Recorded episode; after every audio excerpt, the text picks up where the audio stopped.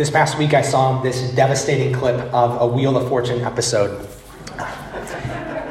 If you don't know what Wheel of Fortune is, it's a game show where contestants have to guess a phrase by guessing individual letters one at a time. So if you know the game Hangman, it's like Hangman but for money. So once you guess enough letters, then you can guess the whole phrase. So this episode of Wheel of Fortune, I think, was a college edition, and there was a freshman from Indiana University playing, and he spun the wheel, and he has a chance to win a million dollars. So he gets to guess several letters in a row until he actually completes the entire phrase. And all he has to do is just read the phrase and he wins the million bucks. Right? So he gets his chance and he says, mythological hero Achilles. Oh. And yes, there is that awkward silence like there is now. And I think Pat Sajak probably heard from his producer in his ear and says, No, no, I'm, I'm sorry, we can't accept that. So it's the next person's turn. And she says, Mythological hero Achilles. And she wins it. Oh, devastating. Here is someone right on the edge of victory, and they collapse in defeat. Today in the book of Numbers, God's people are right on the edge of the promised land. They had been slaves for 400 years to the most powerful nation of the earth at the time. God had heard their groans at their slavery. He had displayed his greatness and grace. He rescued them. He fed them in the wilderness. He prepared them for life with him. Now the finish line is in sight. They're not so close they can taste it. They're so close that they actually taste produce from the land. But they collapse at the finish line and they refuse to go in. Today we encounter a devastating story. You know, their bad example provides many a lesson for us. Even the New Testament applies this story in lots of different ways. But maybe most of all, the Israelites' bad example shows us the importance to persevere to the end, to press on. Now, when you hear that, press on. Maybe you're like me. And when you hear press on, you think, well, that probably means I got to find it somewhere deep within me just to grind it out. To put my head down, to grit my teeth, and to keep moving forward. Well, if that's what you think when we say press on, then what you need today is just a motivational pep talk. But in Numbers, just as in all the Bible, perseverance takes on a different tone. To press on doesn't first mean to press on in work. To press on first means to press on in faith. We continue to believe. We continue to believe that the God who saved us will sanctify us, and that the God who sanctifies us will glorify us. The Israelites' collapse in the wilderness reminds us that faith is not just a one time decision, faith is a lifetime of trust.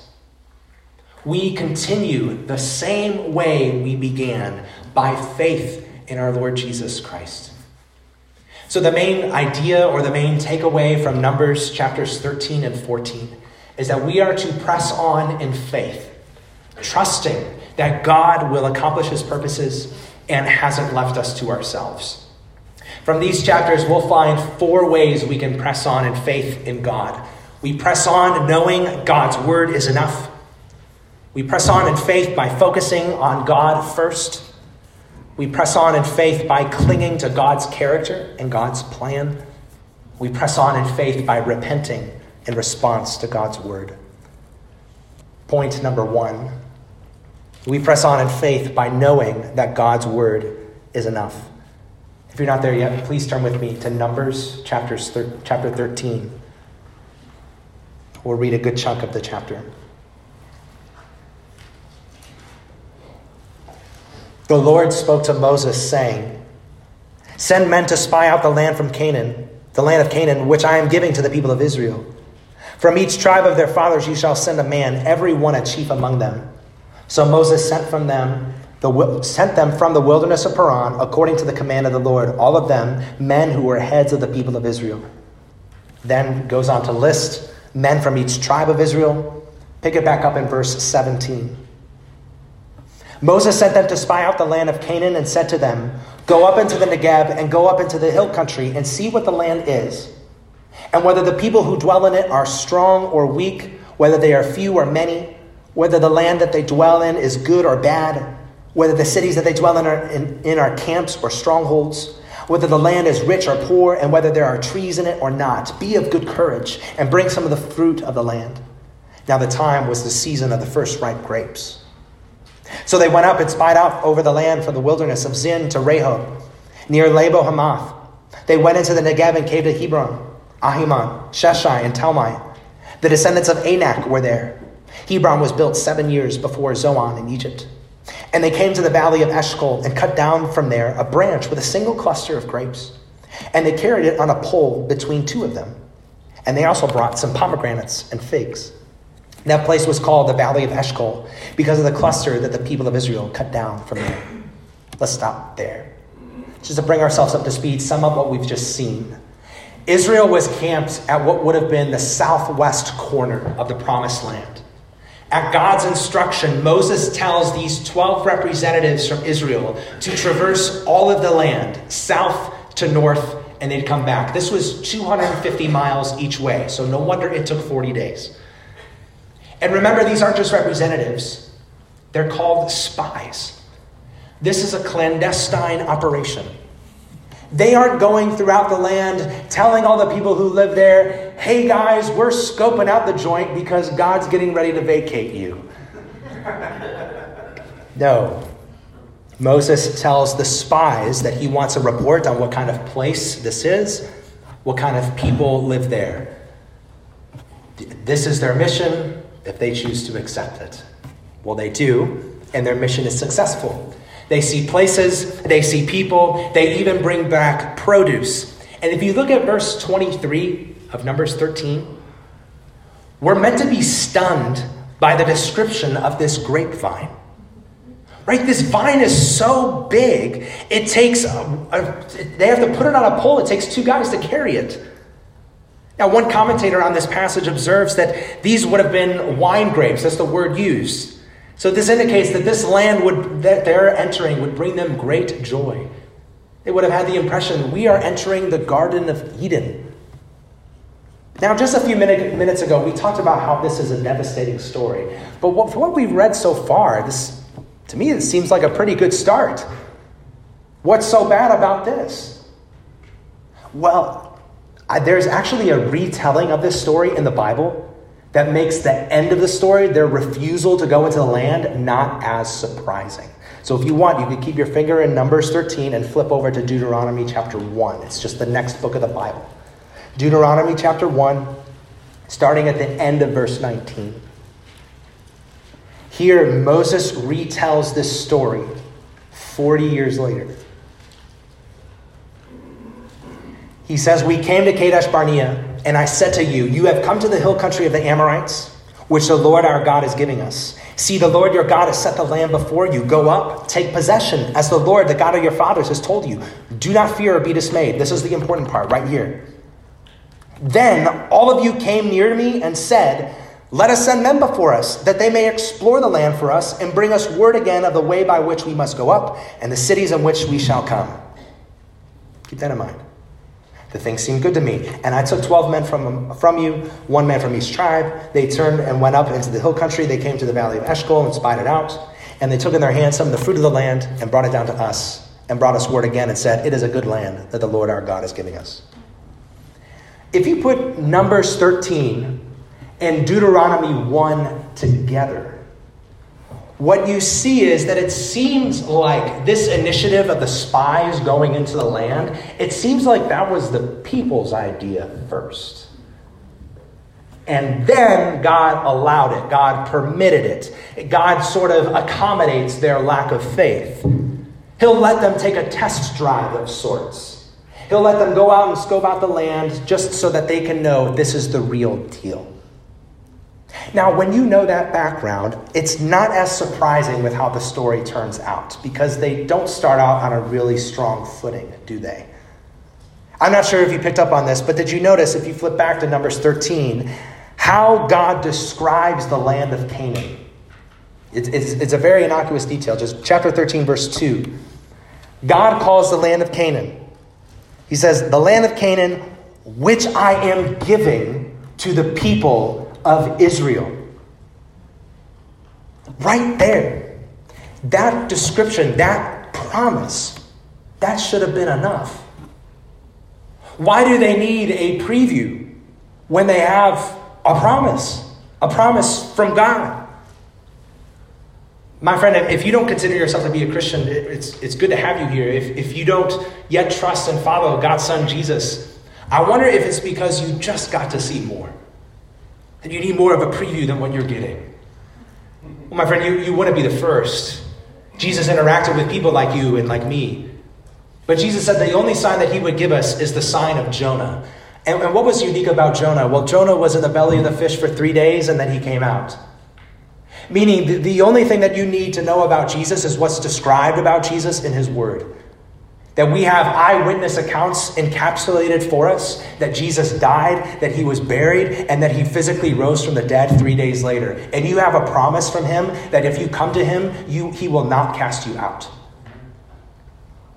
A believer in Jesus, I'm sure you say, I'm sure you give a hearty amen to something like, God's word is enough sure all of us would give a hearty amen to that. There you go. Yes.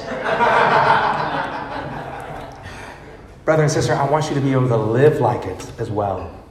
To live like God's word is enough. It doesn't just have to be a nice slogan, it can actually be the foundation of your life. It could be the foundation of your faith and your stability.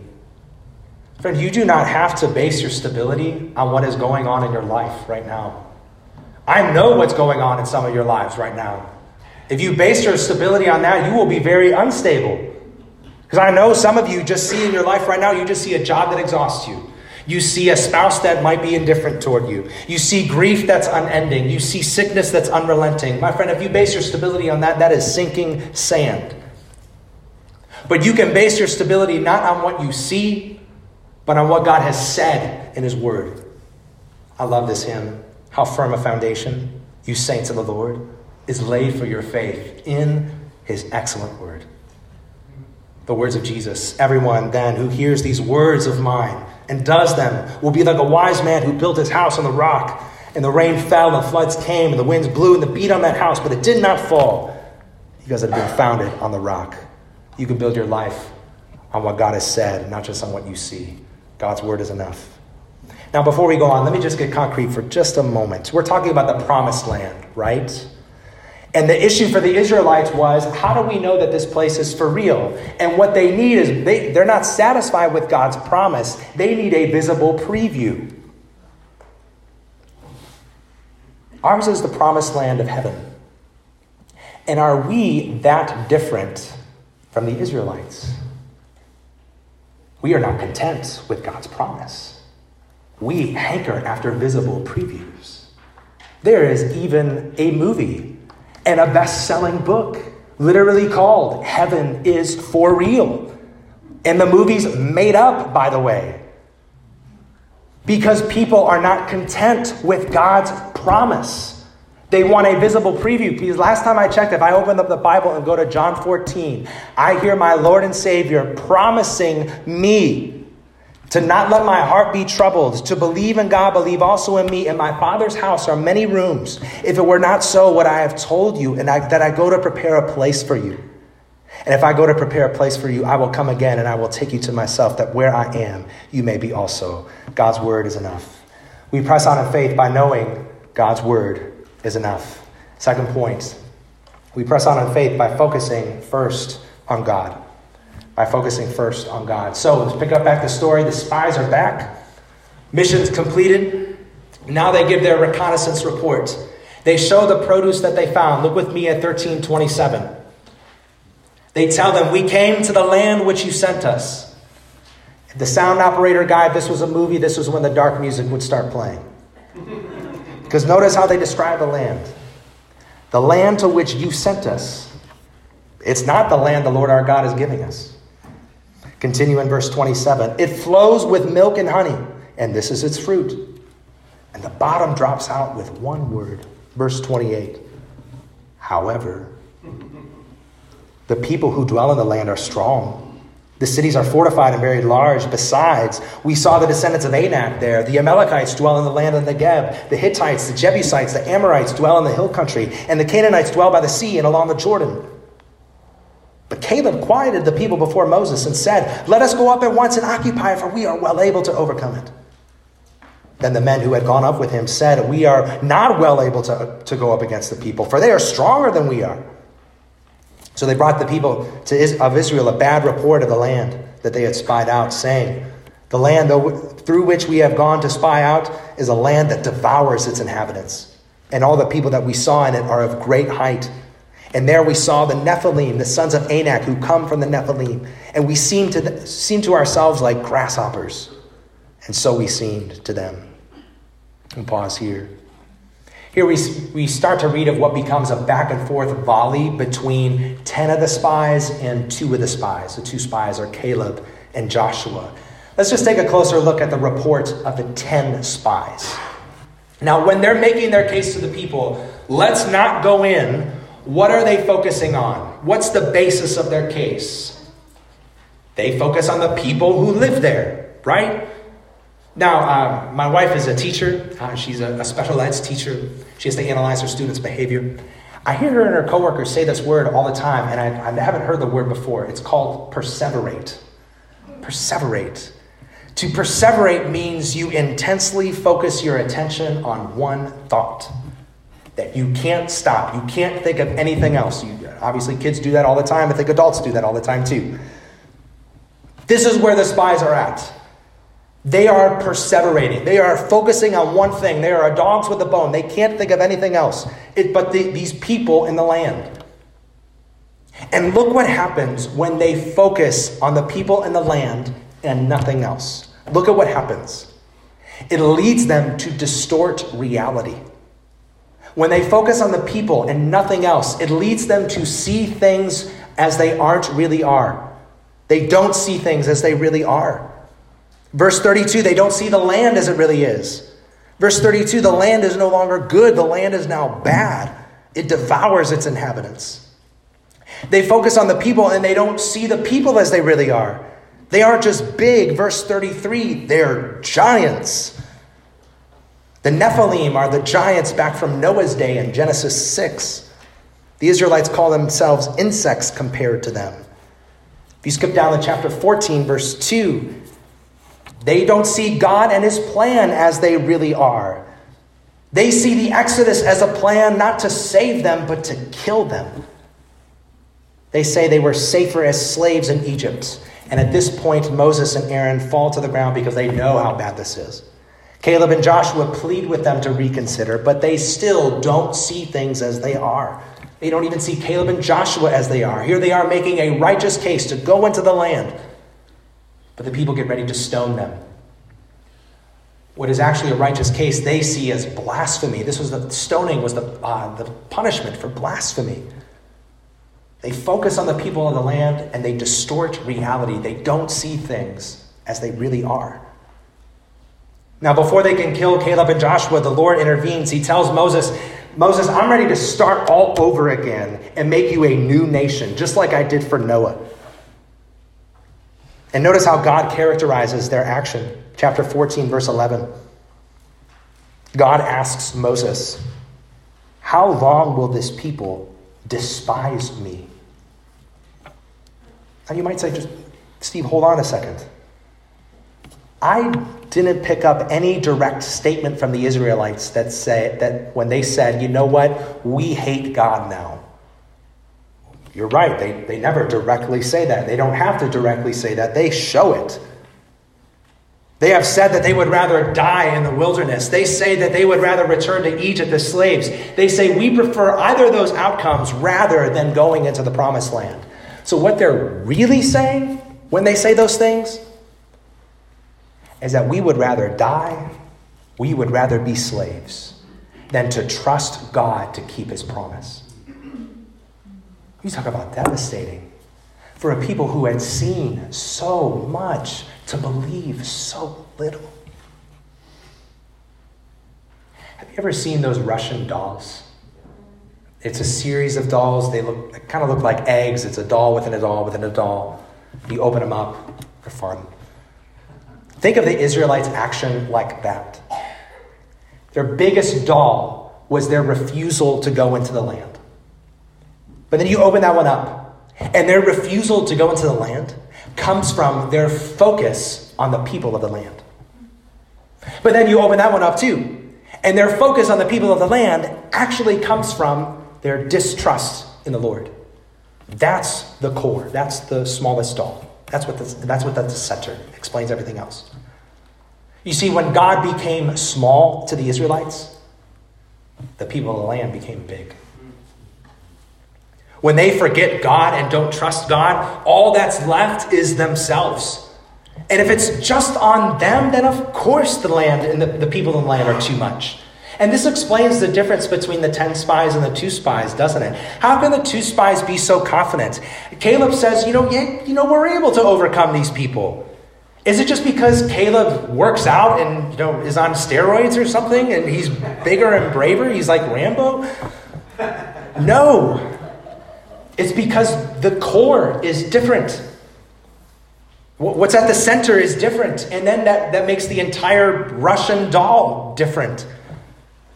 You see, Caleb begins with trust in the Lord, he begins with a big view of God. Chapter 14, verse 8, he says, If the Lord delights in us, he will bring us into this land and give it to us. That leads him to confidence when he looks out at the people. They are small to him. And that brings him to a willingness to enter the land. The Russian doll is completely different because the core is different. So you see, friends, the, core, what we start with, is crucial. What's at the very center of our hearts is crucial. It will shape the entire outlook of your life. What do you trust in at the deepest level? You get it wrong, and it will change your entire outlook. The only way they would be willing and able to enter this land is if they start with faith in God. That would be the only way. The land couldn't be earned by effort, the land could only be received by faith. Caleb and Joshua understood that. 14, verse 8, again, they say, God will bring us into this land and give it to us. They see it as a gift to receive. The next verse, verse 9, lots of good there. Just want to focus. They say, don't, don't fear the people of the land, for they are bread for us. It's interesting. What's the bread that they're used to every day, all day? It's, it's the manna, right? The manna, the bread that comes down from heaven. Did they do anything to earn the manna? Did they work at Schwebel's down in Cleveland and put, put together the, the, the bread for the manna? No. The manna wasn't earned by their effort, it was received from God's hand. That's what they say about the land as well. We're not going to earn this. We, we would receive it by faith. The only way we would get it if God is, is if God accomplished it. Friend, let's just reflect on this for a minute and, and let's apply it to ourselves. I wonder, my friend, have you spent your entire life trying to measure up, but you can never really shake the feeling that you aren't enough? You know, this isn't original to me, I've shared it before, but by nature, we handle that feeling that we aren't enough either by compensating or by medicating.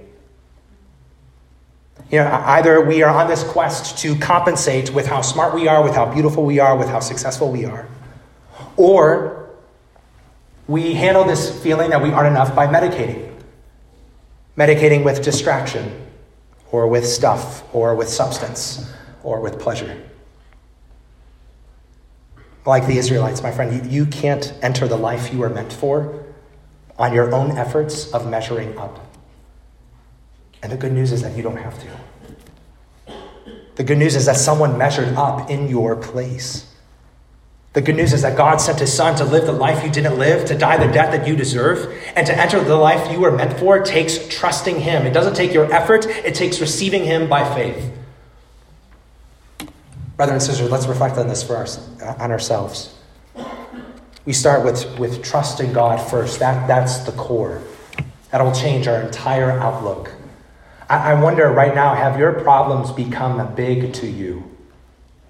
Have your problems, has, has life become overwhelming to you? Have you tried to stop focusing, stop perseverating on your problems, but you just can't seem to do that? My friend, I hope this is some kind of relief for you. I, I, you don't have to control every outcome. You don't. You don't have to have all the answers. You don't have to fix every problem. You don't have to be the one who wins the battle. Please, my friend, remember God. And remember what God thinks of you because of his grace in Christ. Caleb and Joshua talk about it. In verse 8, they say, If the Lord delights in us, that literally says, If the Lord smiles over us. My friend, if you trust in Jesus, you don't have to wonder if. You can know that God smiles over you, that He is your Father. Jesus assures us of this. He says, Look at the birds of the air. They neither sow nor reap nor gather into barns, and yet your heavenly Father feeds them. Are you not of more value than they? That, that core is crucial, right? What we start with, it'll shape everything else. If we start with a trust in a big God, that will change how we look at the world and our lives. There's just one more way to reflect on this. How do we keep that core in place? I think this is where our focus becomes crucial. Just, just hang with me for a second. I'm thinking about those spies again. When the spies went through the land, we, we're told the different places that they went. One of the places they went is a city called Hebron. Now, they came to Hebron and they focused on its people. They came to Hebron and they focused on its power. They could have come to Hebron and focused on this is the place where their patriarchs are buried Abraham and Sarah. Isaac and Rebekah, Jacob and Leah, people from Genesis, their forefathers. If they focused on this, they could have said, Where our forefathers lie, we soon shall live. They came to Hebron, they, they focus on its power, they focus on its people. What, what they didn't focus on is that this was the land that God promised them. Our focus can keep that core in place. Because, friend, you and I are like cars. If you drive on Grantwood, there are too many potholes on this street that if you take your hands off the wheel, you will not veer straight. You will veer into the side of the road, into somebody's mailbox. You need to be redirected. Your focus needs to be redirected. That is how this core stays in place. And God, you, the crazy thing is, God knows this about us. God knows that we need to be redirected. Uh, I think one of the principal passages about this is Deuteronomy 6. This is called the Shema. It, you, will hear, it'll sound familiar. It's the Lord your God is one. Uh, therefore, love the Lord your God with all your heart, with all your soul, with all your strength, with all your mind. And then God goes on to list, like, hey, you should teach this to your kids. Hey, you should hang like stuff up in your house. You should wear things that remind you of my commands. Even when you're walking, when you're sitting down, all the time. You should be redirecting yourself to me because you just lose focus. You need patterns and habits that regularly redirect your focus on God. That is how you keep the kernel, the core in place.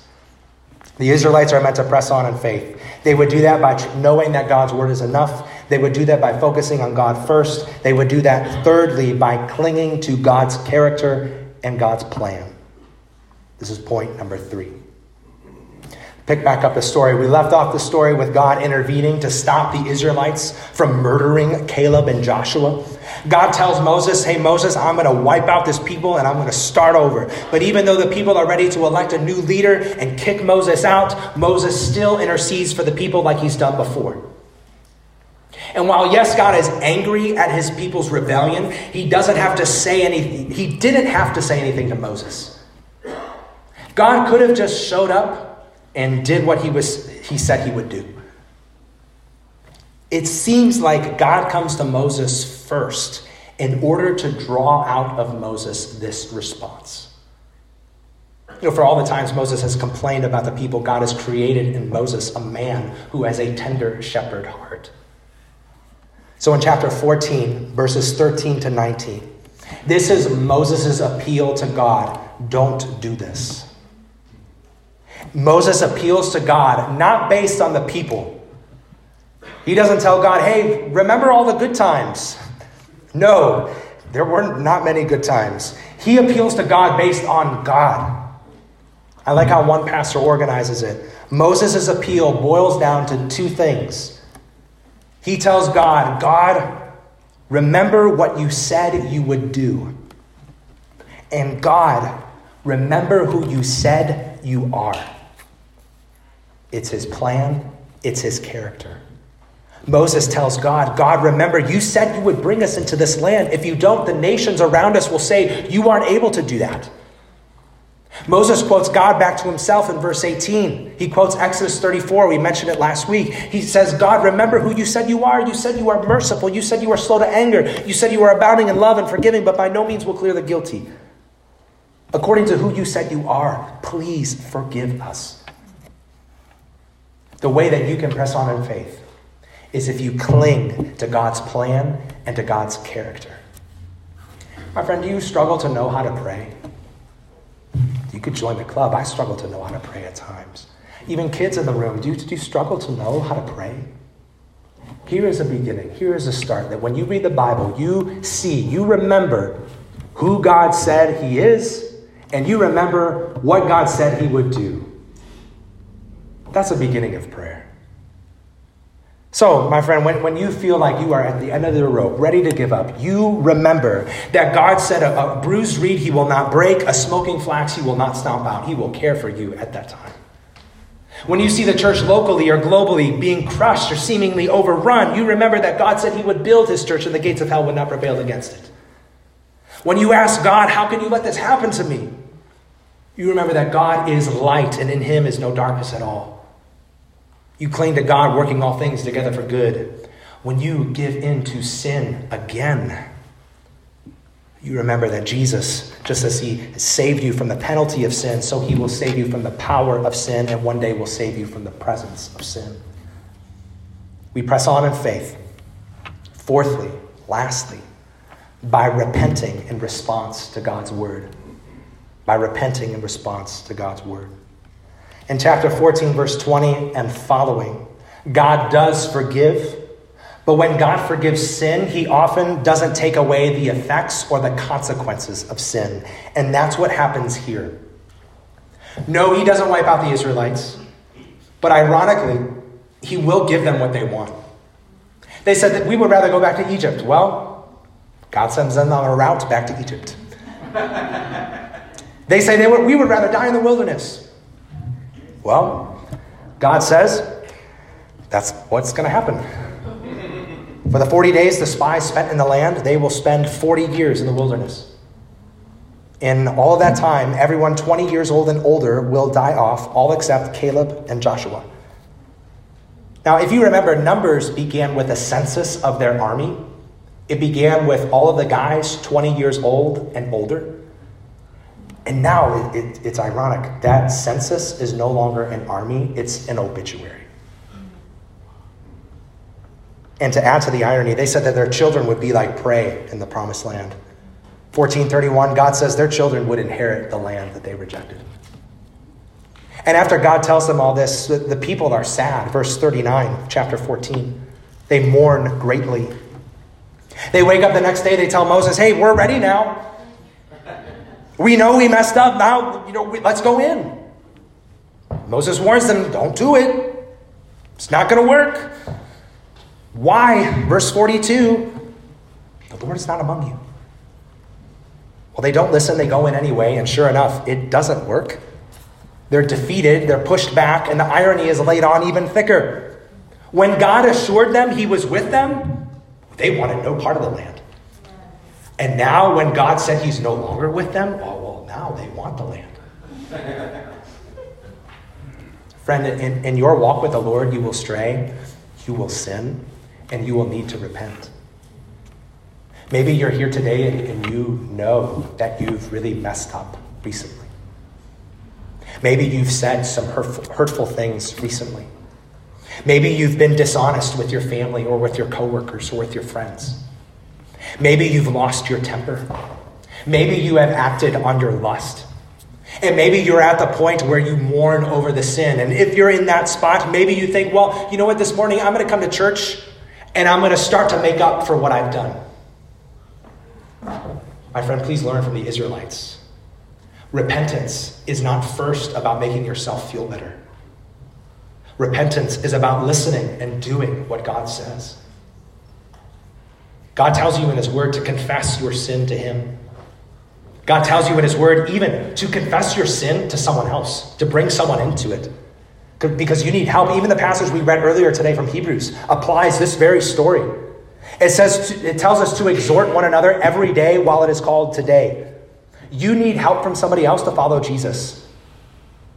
Well, I, I remember one pastor saying, No one suffers from being overly encouraged. And then, my friend, God tells you to remember the blood of Jesus that cleanses you from all unrighteousness. And because you are forgiven, because you have the Holy Spirit, you can go forward and you can make no provision for the flesh, as God says. You can submit yourself to God and resist the devil, as God says. You can walk in the light, as God says. You can listen and do what God says. You can repent. Last week, we saw the Israelites make their first steps toward the promised land. As they entered the wilderness, we got to see what they would need in order to survive. This week, their story takes a devastating turn. They would not survive in the wilderness, at least not this first generation. They collapse at the finish line. You know, the only hope you and I have to cross the finish line and reach heaven is if someone else goes before us a better Israel. Because Jesus pressed on in faith, we can press on in faith. Because Jesus remembered God's word is enough, we can remember God's word is enough. Because Jesus focused on God first, entrusting himself entirely to him, we can focus on God first, entrusting ourselves entirely to him. Because Jesus responded rightly to his Father's word, so we can respond rightly to God's word. Because Jesus crossed the finish line, so will all those who trust in him cross the finish line. We press on in faith like Jesus by looking to Jesus. Hebrews 12, 1 to 2. We'll close it here. Let us also lay aside every weight and sin which clings so closely, and let us run with endurance the race that is set before us, looking to Jesus, the founder and perfecter of our faith, who for the joy that was set before him endured the cross, despising the shame, and is seated at the right hand of the throne of God. Let's pray.